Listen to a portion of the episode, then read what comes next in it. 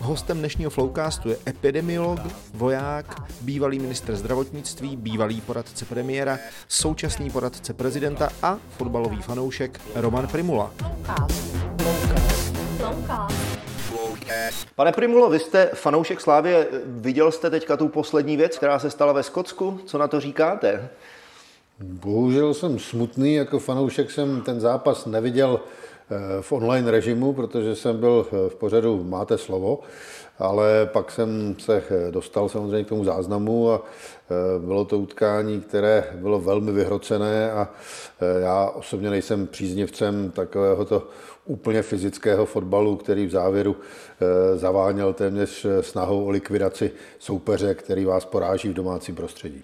No, ono to bylo docela drsný, protože oni dokonce se to už ani netajili tím, že prostě říkali, hele, my jsme šli fakt jako na toho hřiště s tím, jako že, že jako budeme ubližovat lidem, jako to, což, bylo, což bylo docela brutální. Když mluvíme o Slávii, tak já samozřejmě nemůžu se, ne, nemůžu eh, se nezmínit o té aféře, které jste, díky které jste vlastně přišel o post poradce premiéra. Jak to celý probíhalo? Myslíte si, že to bylo, eh, že ten důvod, to, že jste se opravdu objevil na té fotografii inkriminované vlastně z Edenu, že to byl ten opravdu pravý důvod, nebo že tam byly nějaké jiné důvody ještě?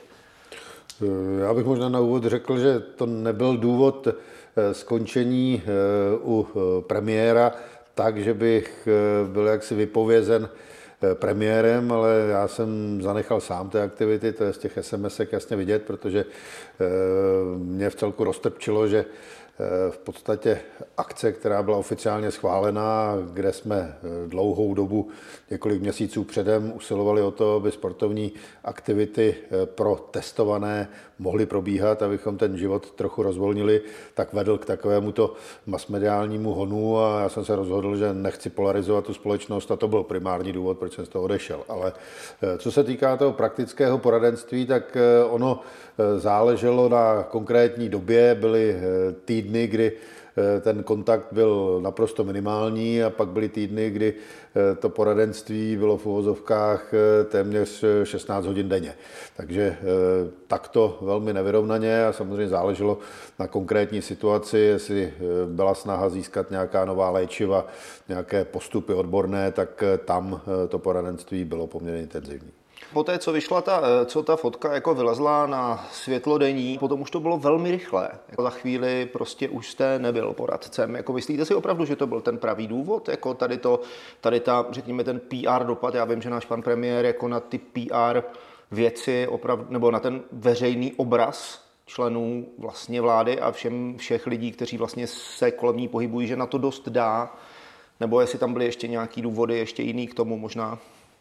No tak tady to proběhlo skutečně poměrně rychle, asi čtvrt hodiny po zápase jsem dostal SMS od na premiéra, kterému se to celé velmi nelíbilo.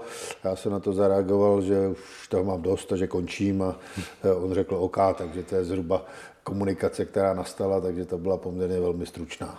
No, vy jste potom dostal nabídku dělat eh, poradce prezidenta republiky. Jak často se vlastně s panem prezidentem schází? Co jste mu hlavně, co už jste mu poradil? Tady ta komunikace je na úplně jiné bázi. V podstatě eh, mým úkolem je udělat nějakou svodku, eh, jak eh, probíhá epidemie, jak zabírají opatření nebo nezabírají a eventuálně podklady pro různá jednání nebo pro různé strategie, takže takhle jsem například připravoval podklady k tomu, jestli je možné opravdu očkovat jednou dávkou nebo k čemu by to vedlo. Pak to byly podklady k té vakcíně Sputnik a to, co se týká eh, těho osobního setkávání, tak eh, to je eh, zřídkavější než u premiéra. To je zhruba jednou za týden, jednou za 14 dnů, ale odvíjí se to skutečně od konkrétní situace a je třeba také říci, že tady ten můj vztah je velmi volný, protože já jsem v pozici vlastně neplaceného, dobrovolného poradce, to znamená, vyskytuju se tak, jak situace víceméně vyžaduje. Pojďme se chviličku bavit o té vakcíně Sputnik. Vy jste eh, teď eh, před hodinou, když jste, byl, eh, když jste byl v televizním interview, tak jste tam řekl, že začít očkovat Sputnikem teď už je pozdě v tuhle chvíli, nebo respektive začít zařizovat, aby byla ta možnost v Čechách očkovat Sputnikem, že už je pozdě. Eh, proč? To, že když pan premiér říká, že by tady mělo být příští měsíc asi dostatek eh, vakcín na to, aby jsme očkovali 100 tisíc lidí denně, to je věc, na kterou se dá spolehnout, že opravdu za měsíc těch vakcín bude takové množství obrovské, že si to bude moc dovolit jako některé z nich nechtít? No tak eh, já si nejsem jist, jestli se dá spolehnout na to, že budeme schopni očkovat 100 tisíc vakcín denně, protože za A tam je faktor ten, že nemusíme ty dodávky dostat. Eh, xkrát už se v minulosti stalo, že se opozdili. Druhá věc je eh, zvednout tu kapacitu z nějakých 37 tisíc na 100 nebo 150 tisíc. To je řádově někde jinde a to také musí být vyzkoušeno. A druhá věc je, že to nebude nějaké okamžikové vzedmutí, ale ten systém takto pravidelně bude muset fungovat. To znamená, to jsou samozřejmě rizika, která tady jsou. Na druhou stranu, každá vakcína vakcína je dobrou vakcínou. Já si nadále myslím, že vakcína Sputnik konstrukčně je lepší než AstraZeneca. Problém byl v tom, že tady nebyly k dispozici výsledky klinických studií a ten proces, který se totálně spolitizoval, v tuhle chvíli nevede k nějakému rychlému dovozu a potom to je opravdu kontraproduktivní, protože eh, pokud ta vakcína by tady byla za měsíc a bylo by tady jenom několik desítek tisíc dávek nebo 200 tisíc dávek, tak to úplně neřeší celý ten problém, ale eh, nepochybně je pravdou, že každá vakcína je dobrá.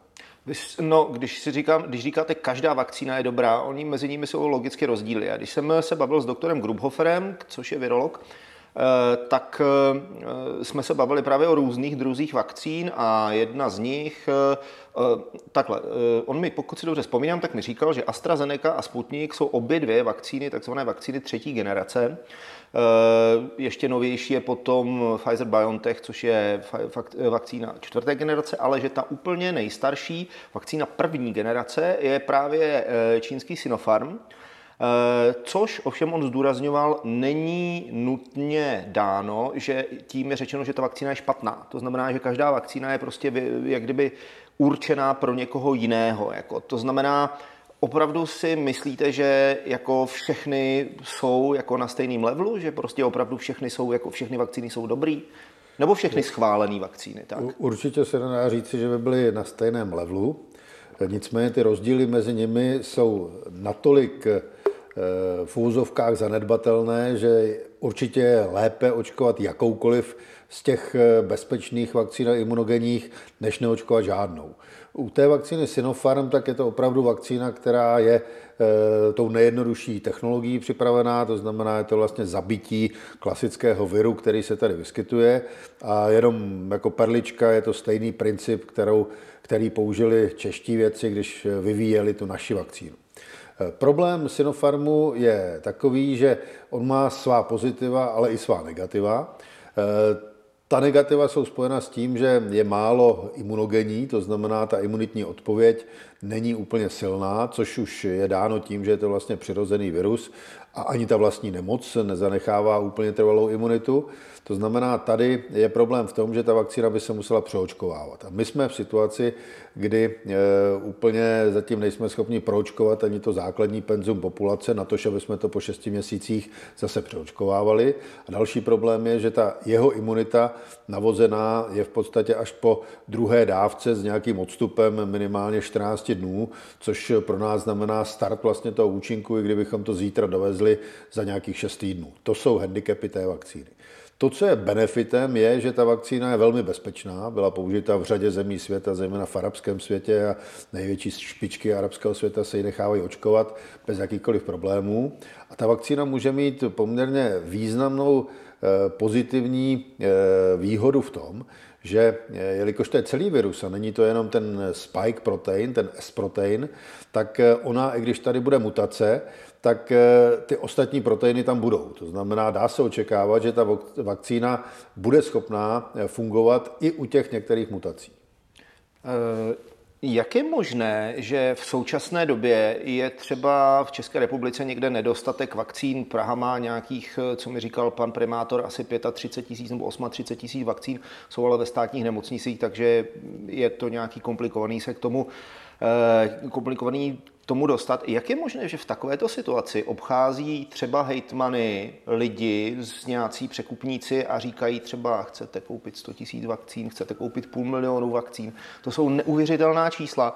A pokud se teda bavíme o tom, že se bavíme o nějakých, řekněme, kontrolovaných substancích, věcech, které by měly podlíhat nějakému dozoru, já jako naprosto nechápu, kde se tady ty vakcíny můžou vzít. A je, hlavně, hlavně, když už teda někteří z lidí, kteří jsou jako docela vystrašený, si to někde schánějí na černém trhu, jako jak můžou si být jistý, že to je bezpečný, jako, nebo jak vůbec to může stát připustit takovou věc? To je velký problém. V podstatě eh, dominantně ten takzvaně stínový nebo černý trh eh, je s vakcínou AstraZeneca.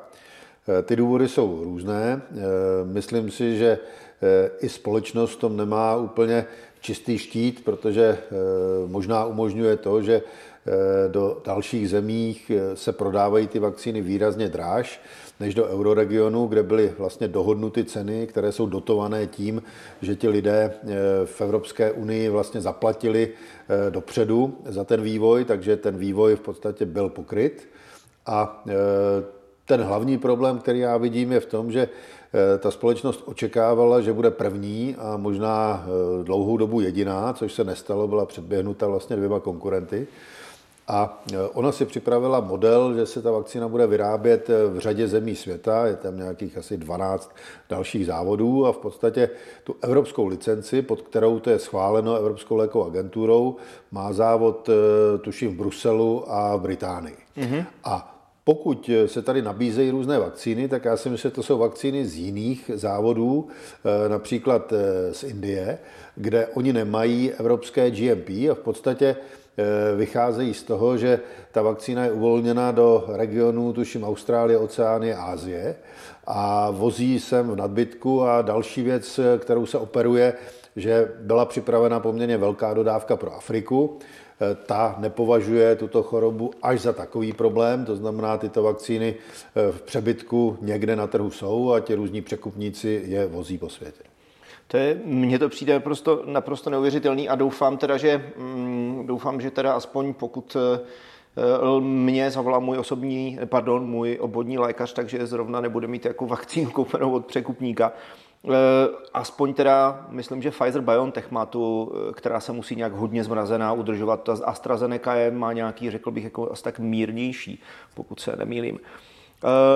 Je to tak a obecně eh, já si nemyslím, že by k tomu lékaři se konkrétně tato vakcína dostala, protože eh, ten systém eh, proplácení je nastaven tak, že jsou vlastně hrazeny pouze vakcíny, které byly v tom primárním kontaktu s Evropskou uní. My jsme si to dokonce dali do zákona, takže bude velmi problematické hradit vakcíny jiné. A teď nemyslím vakcíny, které jsou jakoby neregistrované, znamená třeba ten Sputnik, ale i vakcíny, které by se přivezly od někud mimo tyto kvóty, třeba i ta AstraZeneca. Takže tohle všechno eh, limituje to, aby praktický lékař takovou vakcínu používal, musel by si ji hradit.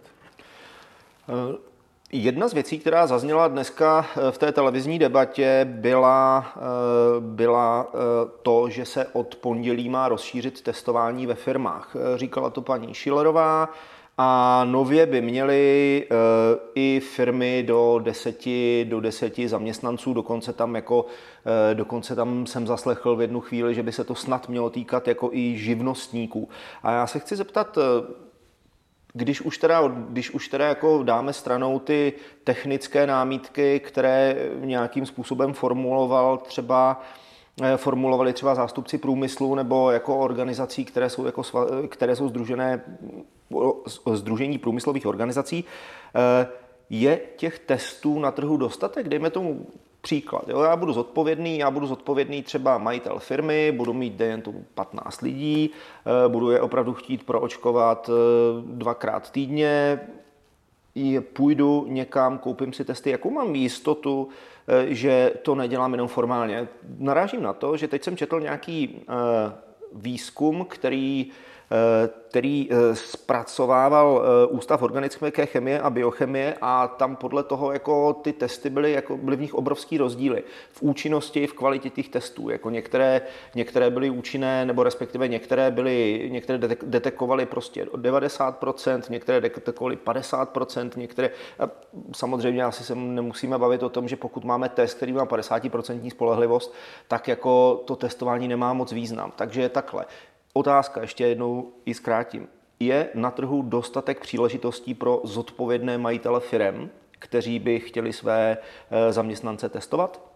Příležitostí je asi dost, bohužel až příliš mnoho a ten proces je velmi živelný a není úplně dobře řízen státem, protože oni nakupují opravdu testy, které e, jsou leckdy téměř prakticky nepoužitelné, mají citlivost 20-30% a oni se v tom logicky nemohou orientovat. Další věc je, že e, ten vlastní odběr toho materiálu je komplikovaný, pokud to nejsou samotesty, kdy to opravdu každý zvládne a měly by to být antigenní testy, kdy se odebírá vlastně z nosohltanu štětičkou, tak to opravdu už je úkon, který vyžaduje e, minimálně zdravotníka nebo trénovanou osobu. U nás to je vázáno skutečně na zdravotníka zatím. A to nemůže dělat každý a pak eh, ta záchytnost je opravdu žalostná. To, že tady máme 1%, když eh, v různé firmě působí profesionální skupina, to znamená, jsou tam zdravotníci, mají dobré testy, tak jsou schopni se pohybovat mezi 2,5 až 11% A to je obrovský rozdíl mezi tím, když to je prostě půl procenta až 1,5 procenta. Eh, my jsme loni byli best in covid, svět si na nás ukazoval, že pokud to chcete dělat, tak to dělejte jako Češi. Byl tady obrovský eh, pocit sounáležitosti, tlaskalo se zdravotníkům, což samozřejmě jako je sporný, jako jaký, jaký to má význam, kromě hezkého PR. Eh, dneska je to přímo naopak. Odborníci se shodují o tom, že jedním, jedním důvodů, které k tomu vedly, Eh, je opakující se snaha rozvolňovat za každou cenu. Viděli jsme to na konci leto, pardon, loňských prázdnin, kdy bývalý minister zdravotnictví Adam Bojtěch nařídil nošení roušek, to, což bylo v zápětí zrušeno s odkazem na to, že lidé si to nepřejí. Eh, stejně tak se rozvolňovalo před Vánocemi aby si lidé mohli nakoupit. Vy jste byl vždycky zastánce takové té tvrdší linie, upravte mě, jestli se mýlim. E, myslíte si, že pokud by tehdy třeba došlo na vaše slova, a, nebo respektive v tom prvním případě třeba na slova Adama Vojtěcha, a opravdu to bylo tak, jak si to naplánovali, jak si to řekněme ti lidé, kteří o tom uvažují trošičku kritičtěji, naplánovali, aby to bylo opravdu uzavřený, kdyby opravdu nastal ten lockdown, tak jsme na tom dneska líp, tak jsme dneska někdo jiný než best in covid země v, republice, eh, v Evropě? No se to opravdu eh, poměrně špatně poslouchá, když vás kontaktují novináři a stejní novináři, kteří s vámi dělali interview, jak to dobře děláte, se teď ptají, proč jste nejhorší. A to je prostě realita. Ty důvody jsou různé, když zůstanu u toho jednoho, který tady byl zmíněn, ano, ten důvod je velmi zásadní. My jsme eh, nedokázali udržet eh, nějakou jednotnou linii, a teď já nemyslím úplně restriktivní linii, ale eh, jakýsi setrvalý stav nebo setrvalý názor na věc. My jsme kličkovali chvíli doleva, chvíli doprava, a pak samozřejmě ty výsledky jsou horší, než když jedete jakoukoliv přímou cestou, buď doleva nebo doprava. A ten zásadní problém, eh, jak se tato opatření aplikovala, byl skutečně v tom, že na sklonku léta se podcenilo to, že po té letní sezóně dochází k nárůstu té vlny, ale to se ještě v tom říjnu podařilo skompenzovat, takže tam jsme se eh, začali vracet opravdu eh, žádoucím směrem dolů. A za rozhodující chybu já považuji počátek prosince, protože tam už jsme byli někde u třech tisíc, a, eh, nebo mezi pěti, třemi tisíci. A v podstatě stačilo vydržet 14 eh, dnů, protože ten pokles tam byl jasně vidět. A mohli jsme být na úrovni pod tisíc a ta opatření by byla úplně jiná. Místo toho se před Vánoci populisticky rozvolnilo a dnes to brzdit je, nechci říct téměř nemožné, ale velmi komplikované. A je to velmi bolestivé, je to velmi drahé, protože my máme totálně vysaturované nemocnice, nemohou tam být lidé, kteří potřebují klasickou péči. A celý ten systém logicky je v obrovské křeči, kdy se snažíme z něj vymanit. A Eh, teď, eh, kdy byla představena škála různých poměrně přísných nařízení, o kterých se říká, že už to je lockdown, ale o tom můžeme ještě pochybovat, tak v podstatě tady dochází k poklesu, který v tom posledním týdnu je nějakých 13% A abychom se dostali na ta čísla, kam jsme se mohli dostat v prosinci za dva týdny, tak teď nás to bude stát ještě dalších zhruba 8 týdnů. To znamená, to je doba, která je těžko představitelná. Jasné, že ten přístup se bude muset změnit, že se budeme muset koncentrovat na očkování, než na takováto plošná opatření. Já jsem zvědavý, jak to dopadne, protože ta nedůvěra ve společnosti je obrovská a není to dáno jenom takovým tím, řekněme, slepým antirouškařstvím a anti, nebo tady těmi opatřeními od těch lidí, kteří do dneška jako mají na černo otevřený hospody, schází se prostě na Václaváku na Storměstském náměstí ale eh, já se obávám jiné věci. Teďka eh, začne být trošku teplej a když jsem se díval, jakým způsobem byly v minulých, eh, v historii, v minulých, jako při minulých jako pandemích vývoje těch nakažených, tak to, že to jde přes léto o něco dolů, tak to je v podstatě jako pravidlem. Já se obávám toho, že si lidi zvyknou a že to bude prostě na podzim znovu. Jako, jak, jakým způsobem tomu zabránit? Tou proočkovaností? V létě to určitě dolů půjde, to oslabení přes letní sezónu je zhruba na 40%, ale eh, my tady budeme mít ty různé mutace, takže ty jsou to schopni zase skompenzovat a mělo by to být podle mě podobné jako někde v listopadu. Eh, na druhou stranu v letních měsících už budeme výrazně proočkováni a v kombinaci s osobami, které to prodělali přirozenou cestou, tak si myslím, že už tady nebude docházet k tomu, eh, že by tady bylo nějaké masivní šíření a já osobně si myslím, že už během prázdnin dojde k výraznému poklesu, notabene na podzim to, že se situace přesune eh, trošičku směrem k tomu, co jsme zvyklí považovat za normál, na tom se všichni shodnou. Eh, stejně tak se většina lidí shodne na tom, že takový jako předtím už to nebude nikdy. Jedna z věcí, kterou se evropské, nebo nejenom evropské státy snaží reagovat eh, a předvídat budoucí vývoj, jsou zavádění takzvaných covid pasů. Covid pasy jsou hodně třaskavé téma z hlediska ochrany osobních údajů, Eh, z hlediska toho, že někteří lidé tvrdí, že vytváříte dvě sorty občanů, že teď jako když je někdo jako přesvědčen o tom, že se nechce očkovat, tak vlastně nebude mít některé věci, eh, některé věci vlastně umožněny třeba cestování. Vím, že třeba hodně letecké společnosti tlačí na to, jako aby bylo, byl přijata nějaká legislativa ohledně toho, aby byla nějaká možnost, jak se pro, prokázat, že opravdu já nejsem tím, který může tuto nemoc šířit. Jaký je váš názor na ty covid pasy a vůbec možnost prokazování bezinfekčnosti? Já to takto černě bipolárně nevidím, protože e, samozřejmě záleží na určité době, kdy ten covid pas bude představen. V době, kdy většina populace nemá šanci být očkována, eh, tak souhlasím s námitkami, že to není úplně korektní. Ale pokud tady budeme mít šanci proočkovat většinu té populace a bude záležet na dobrovolném rozhodnutí, jestli ano nebo ne, tak si myslím, že ten covid pas je zcela na místě, protože jenom z praktických důvodů, eh, když já tento týden jsem se pohyboval poměrně intenzivně v mass médiích, každý z nich chtěl průkaz, buď že jste očkován, nebo jste to prodělal, nebo že jste antigeně eh, negativní. A eh, to je velmi zatěžující věc, takže takový covid pas by to velmi zjednodušil a myslím si, že pro cestování a pro tu letní sezónu to je naprosto na místě, protože si nedovedu představit, jak sebou eh, budeme nosit eh, nějaké A4 tištěné jakožto certifikáty. Je určitě jednodušší mít nějaký pas z mobilu a na těch checkpointech, se kterými se budeme setkávat, to ukázat. Eh, otázka cestování ze země do země výrazně to zjednoduší tu situaci.